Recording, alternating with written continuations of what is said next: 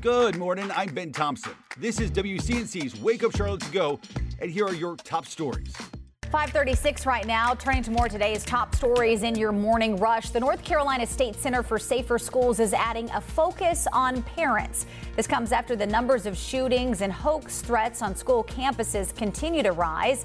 A team will be made up of 24 parents from each of the eight education regions in the state. The center would teach parents on safety training, schools, chain of command, and what they can do during incidents.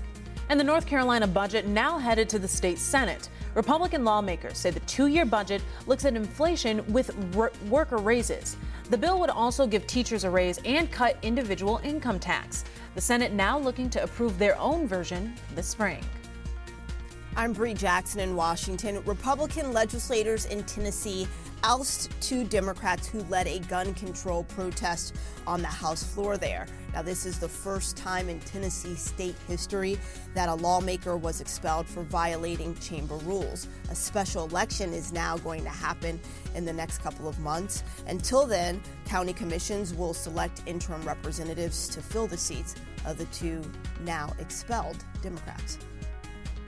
Almost 80 medical centers across the country had a data breach at the beginning of the year. Davis and Lake Norman Regional are two of those affected.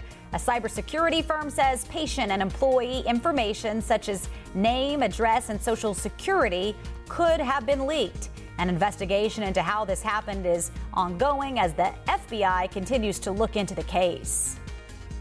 The Anson County Chamber of Commerce is under investigation. Few details are available right now, but the Wadesboro Police Department did ask for help from the State Bureau of Investigations.